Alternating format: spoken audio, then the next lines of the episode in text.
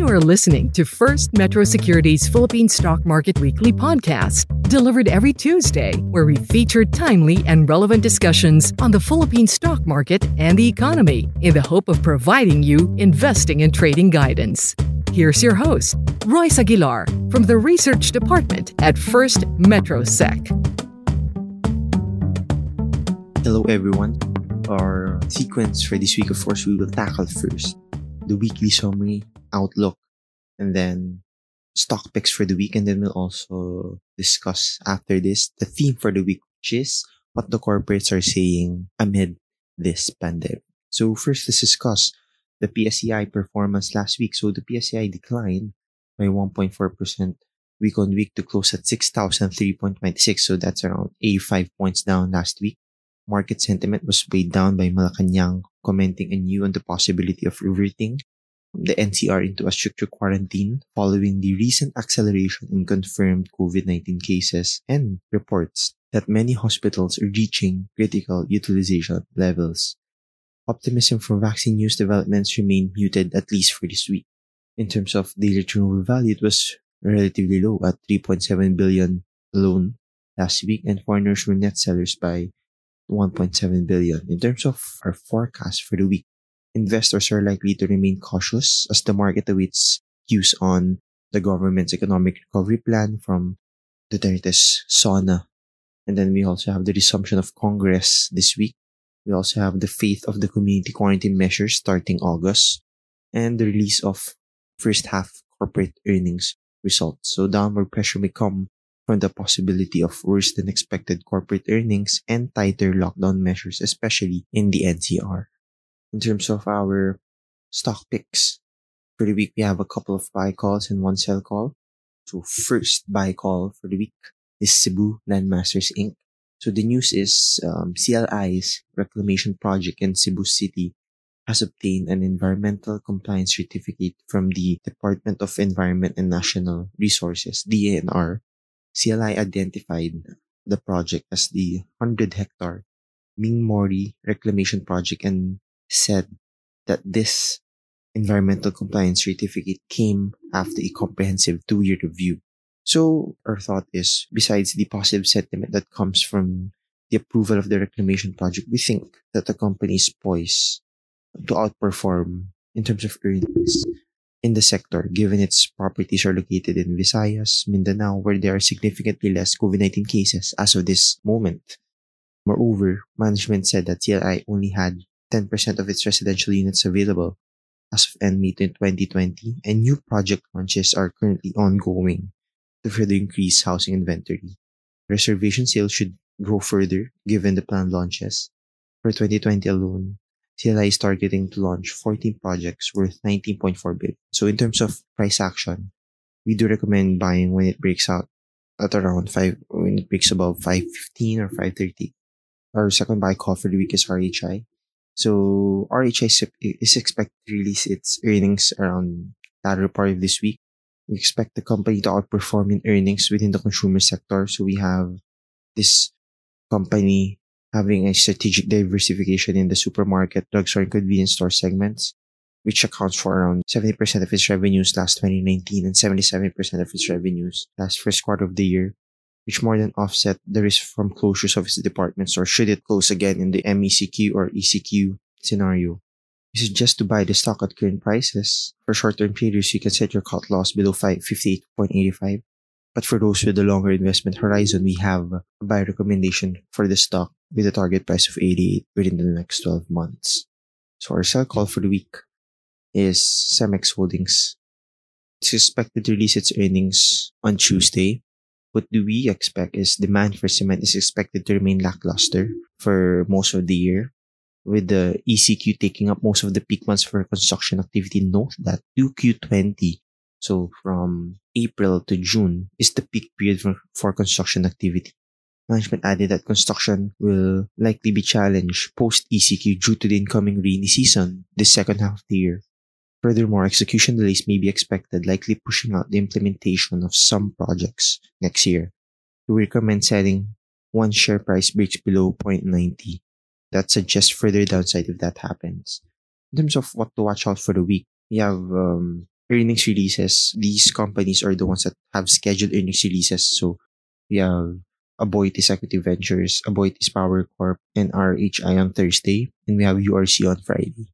So th- that's a scheduled one, but of course, some companies can still release their earnings or expected to release their earnings in the coming week. So watch out for that. That's it for the weekly summary and outlook. So our theme for the week is what the corporates have been saying. Given, of course, if they've given guidance to us. And we, the research team, compiled statements from several listed companies. Of course, we know there will be second half or first half earnings release in the coming uh, days, in the coming weeks.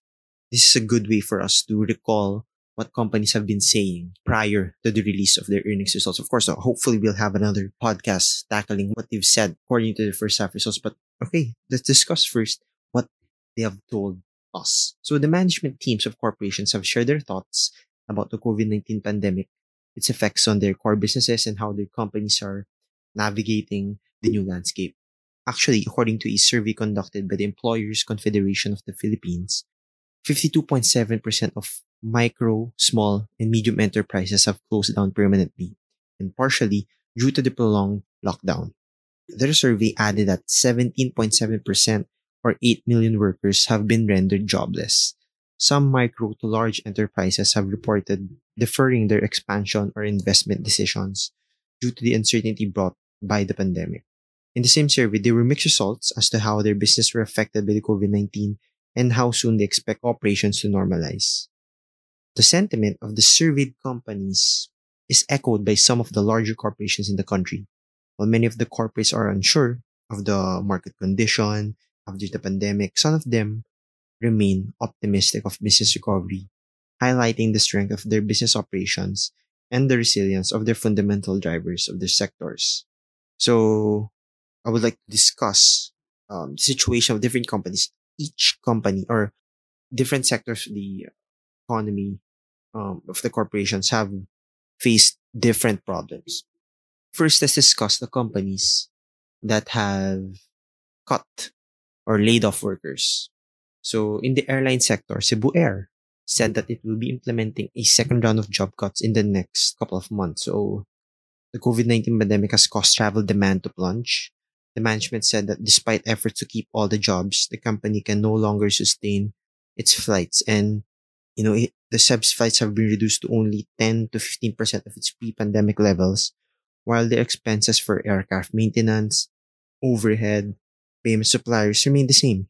They even added that no new money is coming in as most passengers are either those who rebooked their tickets or those who just got stranded in the past two months.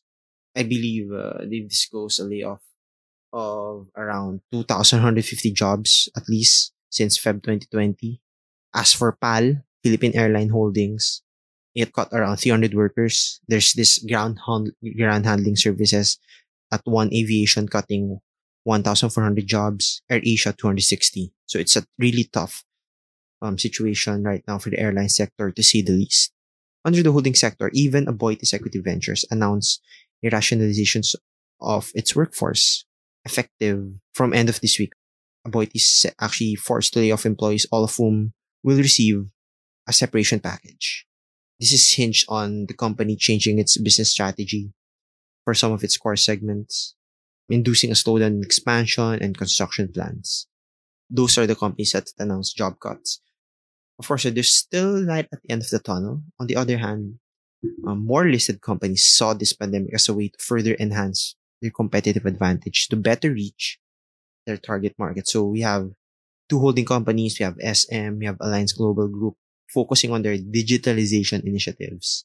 So for SM, uh, during the lockdown period, its malls initiated what is called click and collect, curbside pickup, smartphone messaging communities for deliveries, concierge style personal shopping via social media to reach its customers.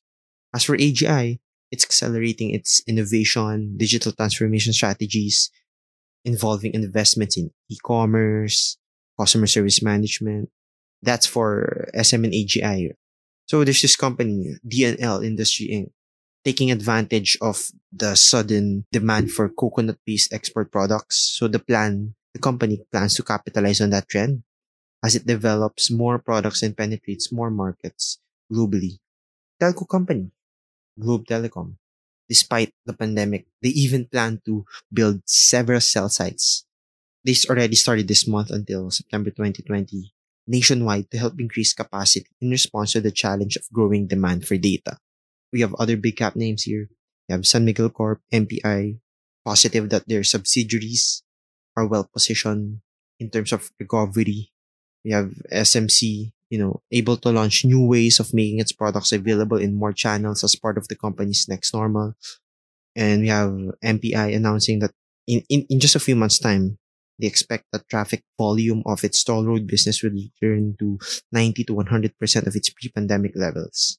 So keep in mind that currently they're seeing a rebound of around 67% of pre-pandemic levels compared to only 10% last March to April. So they're in line.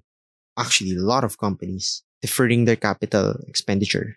So as companies now have a better idea of the effect of the pandemic on their operations for the year, some have already reduced their capital expenditure programs to preserve cash as they prioritize staying solvent. So for listed property names, um, the gist of their plan is to postpone expansion and land acquisitions for the year and focus on the ongoing projects. For Megaworld specifically, it plans to um, shift its focus to meeting its current commitments in its residential and office businesses. We have consumer companies like URC, Jollibee, that given the uncertain outlook in the near term, they saw some significant disruption also in the supply chain from the construction of facilities to the uncertain demand volume due to limited mobility of the customers. They will trim their capex programs for the year and prioritize the critical ones for the meantime. We have also power distribution companies like Meralco planning to limit their capex programs to address customer requirements and load growth so that's their focus. We have Aboitiz Power Corp disclosing that despite having lower capex for the year, the Unit 1 of GN Power Dinginin is still scheduled to commence operations by first quarter of next year due to its national significance. In terms of telco companies, to go back to that, we have PLDT and Globe planning to cut their capex amid facing delays with their network rollouts due to limited shipments of their sources of materials to build the infrastructure However, both PLDT and Globe highlighted that they could stick with their initial capex programs for the year due to rising demand. We mentioned earlier that Globe is actually building several cell sites. For Tel specifically, they are seeing varying degrees of opportunities in three key, three key areas, namely enterprise, wireless consumer, and home broadband. On the enterprise side, Tel is looking at servicing companies that are implementing work from home arrangements, and we are seeing a lot of that, right? For wireless, um, the company is banking on the need for mobile data. As for home broadband, which is really the trend these days, or at least where the demand is at, PLDT aims to capitalize on the demand for home connectivity. So that's that. No? Going back to company specific plans, let's go to RLC. This is what the management is saying. So they are optimistic on the sustainability of the company in the long term given its strong fundamentals and financial muscle. However, in the short term, management said that their focus remains on the well-being of its various stakeholders. Rents have been waived for non-operational mall tenants. And there. As for Pure Gold, Pure Gold has been, um, in terms of share price, in terms of earnings, has been one of the resilient ones, right? So what is the management saying? So what they said is to remain relevant to changing consumer shopping preferences. Management said it is exploring an omni channel strategy to reach new touchpoints such as online community markets, mobile delivery applications. So for the, for the traditional big box stores, management will right size outlets from 2000 square meters to only 800 square meters. So additionally, management has laid out a roadmap to reduce reliance on supplier support with a three-pronged plan to ensure competitiveness and protect market share. So First, they plan to offer competitive pricing for destination categories such as liquors and cigarettes. Second, they will produce in-house brands that will compensate margins and bring value to the table. So of course, the logic is usually if you if you have your own brand instead of buying from others, you will have a higher profit margin because you have lower costs. So that's their logic there. Another the third one is margin tracking for the top 30 to 40 suppliers that control 80% of Puregold's revenues. So for Pure Gold, they actually kept their capital expenditure budget intact at 3.4 billion this year for 25 new Pure Gold stores, 2 SNR stores, and 10 SNR quick service restaurants. As for ICT, at the moment, management's outlook remains bleak since the pace of global economic recovery post COVID-19 pandemic is uncertain. Nevertheless, the company believes that it has enough liquidity since it was able to raise 400 million US dollars of debt during the beginning of the year to refinance its maturities for the year. So they're implementing cost initiatives, um, which they hope will bear fruit and will com- improve the company's long-term cost structure. Moreover, ICT sees value acquisition opportunities that could arise going forward as a result of this pandemic. So they're actually planning to acquire. Okay, so as for Ayala Corp, the holding company, due to the uncertainty of the situation, they will shorten their planning horizon to focus on the health of its stakeholders and survivability of the corporation. So long-term plans and earnings projections are not in the management's current agenda. Its short-term plans are divided into three segments. Number one, preparing its workforce to get back to work. Number two, understanding how the consumer is changing. And number three, optimizing its digital infrastructure. Okay. So actually, ano, this is an addition. This is actually um, the most updated one since BPI just released its uh, earnings last July 17. So what is the bank saying? So they released their first half earnings. What are they saying? They're seeing weakness in auto and mortgage loans, so that's a given. But the positive side there is at the latter part of June, they saw a pickup in loan releases, but nevertheless, they still expect it to be down for the rest of the year. In terms of who is significantly affected, they saw the OFW and anyone related to the hospitality significantly affected. This is a good trend though. What I will say next is a good trend. Today, what BPI said is less than 10% transactions happen inside the bank. So 90% is now online given the pandemic, right? But majority of the value of the money coming into the bank or at least the transactions, majority of the value of the transaction still comes from the branches, right? So they are planning uh, or doing a strategy with that data. So probably some of you are asking, BPI has actually lent ABS-CBN, right? And what they said was they actually provided a provision for ABS already. But they continue to evaluate if it's sufficient, if the provision for losses is sufficient. So they're in talks with ABS for a credit enhancement. So that's what they said. When BPI was asked, how much are companies talking about restructuring? What they said, that the company is talking about restructuring is still a minority, meaning it's still minuscule. It's still not that only a few. But what the bank said, it's still a no man's land and the bank would still be conservative moving forward. So in terms of the numbers, actually in terms of their non-performing loans, the numbers, for lack of better word, is still understated because the first half of 2020, a lot of people still took advantage of the grace period because of the Bayanihan Act, right? What they are looking at now are the numbers coming moving forward. So actually for the banks, it's still a much watch in terms of their third quarter numbers, given that there's no Bayanihan Act anymore, no grace period in terms of payment of credit card, in terms of payment of debt, or the SME's payment of their debt. So those are what the companies are saying to date.